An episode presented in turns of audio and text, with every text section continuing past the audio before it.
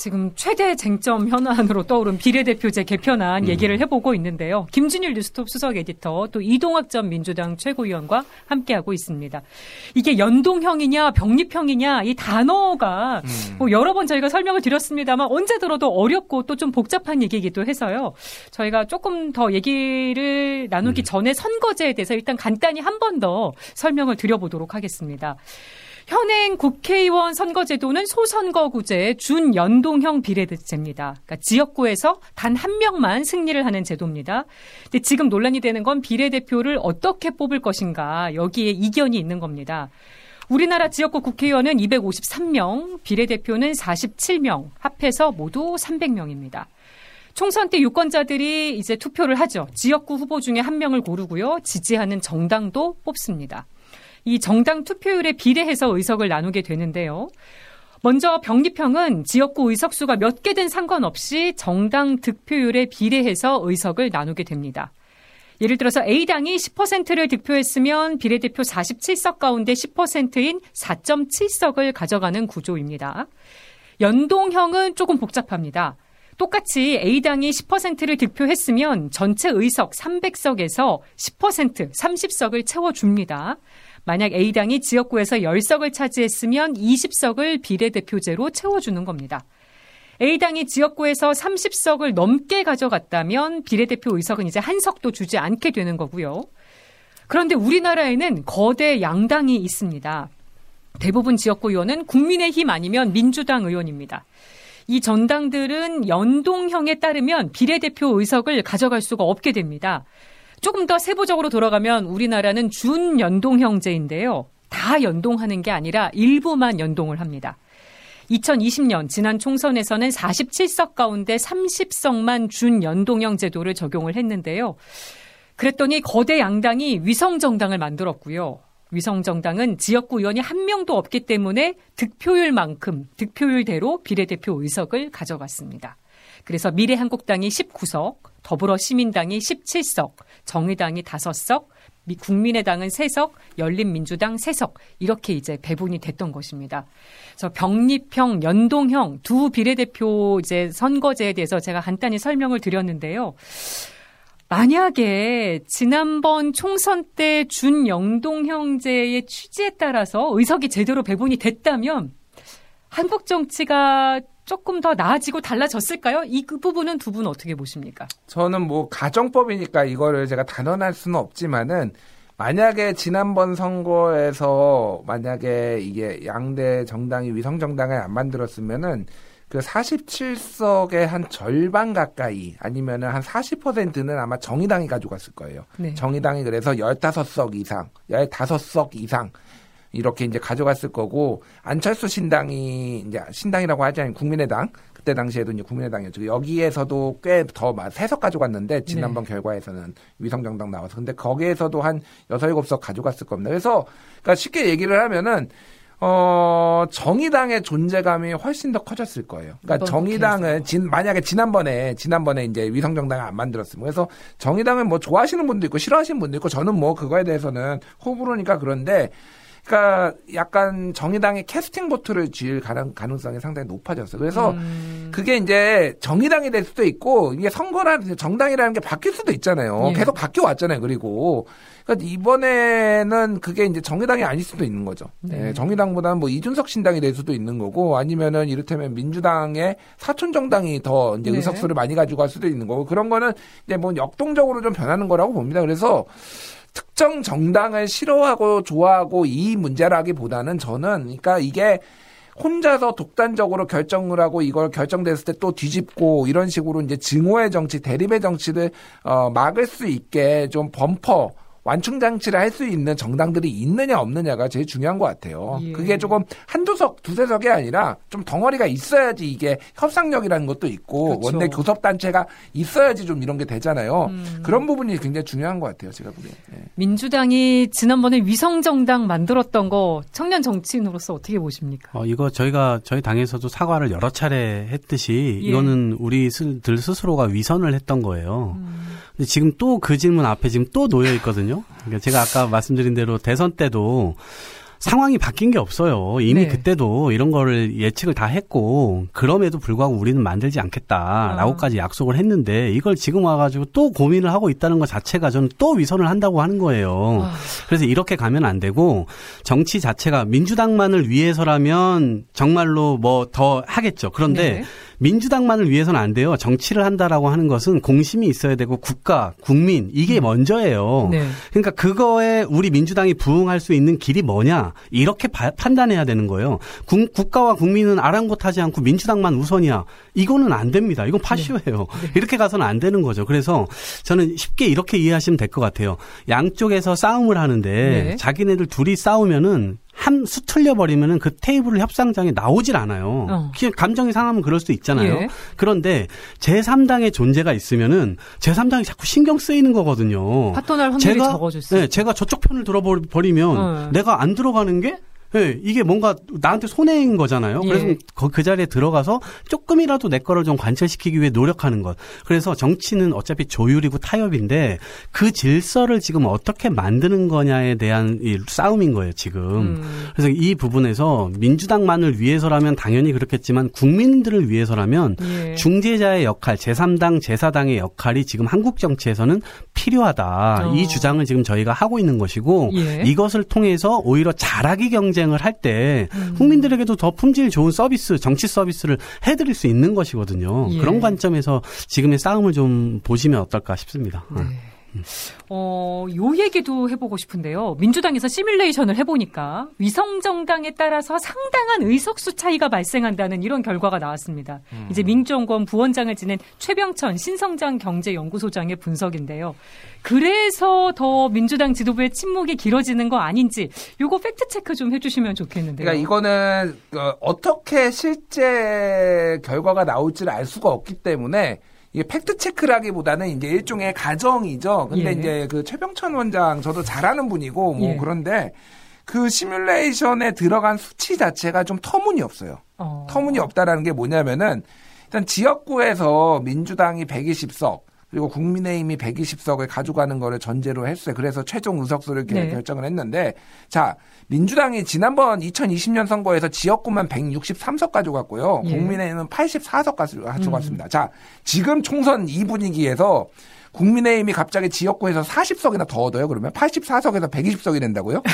근데 말도 안 되는 가정을 일단은 하, 신 거고 예. 저는 지난번 2020년 총선보다만큼은 안 되겠지만은 굉장히 분, 비슷한 분위기로 지금 국민의힘 심판 분위기로 좀 가고 있기 때문에 국민의힘 음. 매우 어렵다. 그거는 모든 정치 전문가들이 다 동의하는 거예요. 근데 네. 120석, 120석이라고 한 것도 말이 안 되는데 가장 무엇보다도 정당 득표율에 어, 민주당 40% 그리고 국민의힘 40% 이렇게 해놨어요. 그. 대한민국 역사상 그러니까 비례 의석을 이제 계산하기 위해 그렇게 했거든요. 대한민국 역사상 어떤 선거도 양당이 40, 40을 가져간 적이 없습니다. 예. 자, 지난번 2000, 지난번 2020년 선거에서 민주당이 33.5% 정확하게는 더불어 시민당이 네. 그리고 이제 미래 통합당의 위성정당 미래 한국당이 33.8% 가져갔어요. 예. 그러니까 2016년에도 새누리당이 33% 가져갔고요. 음. 2012년에 새누리당이 그때가 박근혜 비대위로 과반했잖아요. 네. 152석에 153석 했잖아요. 그때 40%가 넘었습니다. 그때는 어. 민주당이 20%대였어요.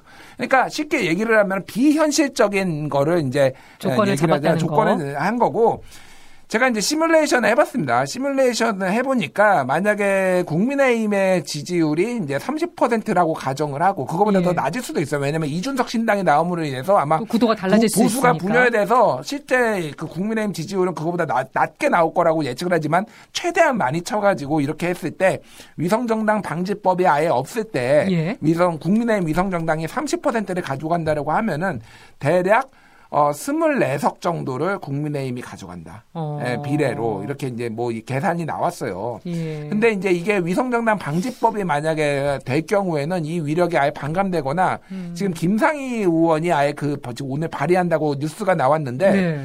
쉽게 얘기를 하면은 모든 정당은 지역구에 의석을 내면 예, 아니 그러니까 그게 정확하게 뭐냐면은 비례 명부를 내려면은 비례 명부의 다섯 배의 지역구 출마자가 있어야 된다라는 거예요. 예. 무슨 얘기냐면은 자 비례 명부를 내가 열명을 냈어요. 그럼 지역구 출마자가 50명이 50명. 있어야 돼요. 이게 미달하면은 이, 이 명부 자체를 무효 처리한다라는 거예요. 네. 자, 그러면은 위성정당이 만약에 들어서려면은 만약에 지금 국민의힘이 위성정당 만들어서 이 24명을 예. 당선시켜야 되잖아요. 그럼 지역구에 100명을 출마시켜야 됩니다. 위성정당에서. 국민의힘과 별도로 그러니까 그렇게 맞겠다는 거예요. 국민의 심, 뭐 이를테면 네. 위성정당이 100명을 출마시켜야 되는 거예요. 음. 그러니까 현실적으로 위성정당 아예 막아버린다라는 거죠. 그러면은 음. 이제 민주당도 뭐 국민의힘도 위성정당을 못 만들면은 나머지 정당들이 물론 이제 여기에서도 얼마나 지역구를 출마시킬 수 있느냐가 뭐 관건이겠지만은 예. 이런 식으로 조금 이제 될 가능성이 있어요. 그래서 여러 가지 변수가 많지만은 민주당이 손해 보는 건 맞아요. 근데 그게 모든 게 다 국민의힘으로 가는 건 아니고 이제 음. 예. 위성 정당이 안 만들었을 때는 국민의힘으로 가는 게 아니라 나머지 정당들에도 조금씩 뿌려집니다. 그러니까 예. 그래서 전체적으로 보면은 여러 정당이 수혜를 보게 하는 건데 이게 이제 아까 얘기했듯이 다당제로 가는 거 하나. 그래서 연합 정치, 타협 정치를 하게 하는 거 하나 그리고 또 하나는 이게 김대중의 꿈이고 노무현의 꿈이었어요. 김대중 예. 대통령이 계속 독일식 정당 명부식 비례대표제 얘기를 이거를 했었죠. 얘기를 98년에 그거를 제도를 도입해봐라 이런 식으로 얘기했고 노무현은 대연정까지 얘기를 했던 분입니다. 음. 그러니까 이런 식으로 꽉 막혀서 증오의 정치하면 안 된다라고 해서 이게 민주당의 모든 전통이니까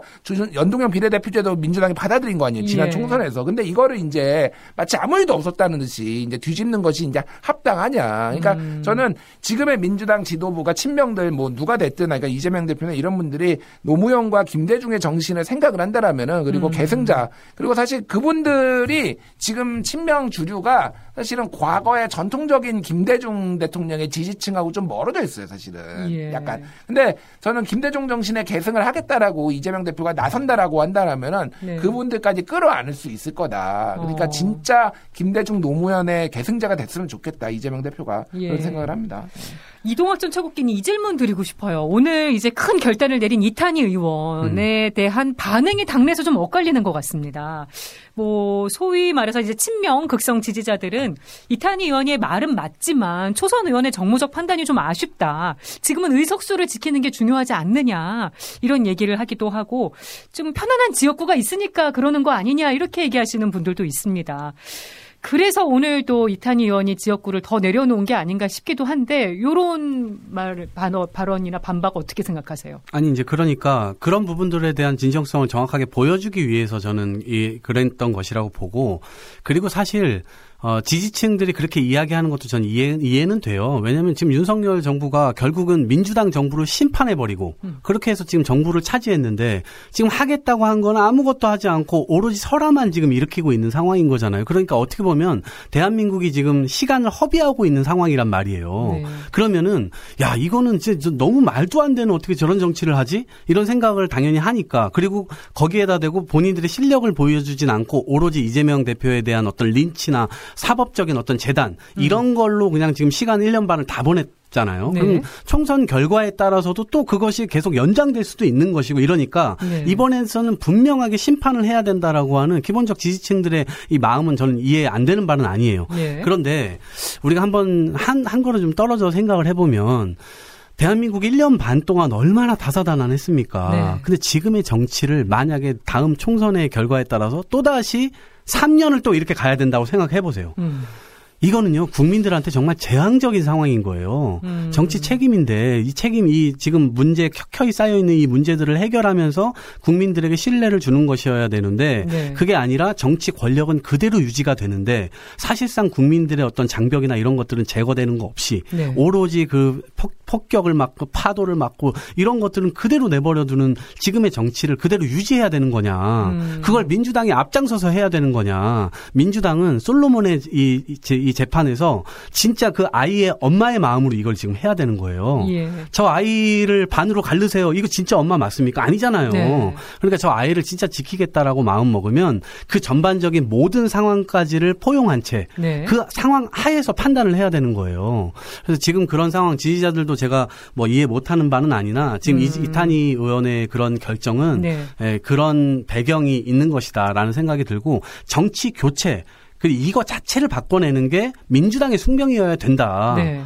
생각하고 이거를 바꿔내는 지도자가 이재명 대표일 때 이걸 하게 되면 네. 마치 선거에서 우리가 질 것 같지만 전 그렇지 않다라고 봐요. 오로 오, 오, 거꾸로 우리가 지금 우리들 스스로가 했던 말을 뒤바꿔서 다른 결정을 내릴 경우에 저는 이게 1대1 구도가 되면서 음. 지금 마치 윤석열을 우리가 다 이길 수 있을 것 같지만 다시 병립형으로 돌아가서 1대1 구도가 됐을 때 저는 이게 선거가 쉽지 않을 거라고 봅니다. 그러면 그 어. 그 유타는 이재명 대표한테 다 가게 될 거예요. 예. 언행 불일치 해버렸죠. 책임 묻게 될 예, 정치 개혁 못 하게 되겠죠. 앞으로도 예, 그런 것들이 계속 연달아 터지게 될 겁니다. 본방 시간이 음. 1분 정도 남았는데 음. 질문 하나 짧게 더 드릴게요. 음. 지금 민주당이 만지작거리는 카드가 하나 더 있는 것 같아요. 권역별 비례제 도입 얘기도 나오는데 이건 어떻게 생각하세요? 전국 단위로 사고할 수 있는 국회의원의 사고를 권역으로 또 쪼그라뜨리는 결과가 됩니다. 그러면 권역별로 이것이 서로가 균등하게 지역 발전이 균등하게 될 수 있느냐? 그렇지 않다고 봐요. 음. 그럼 오히려 국회의원의 역할을 훨씬 더 어, 축소시켜 버리고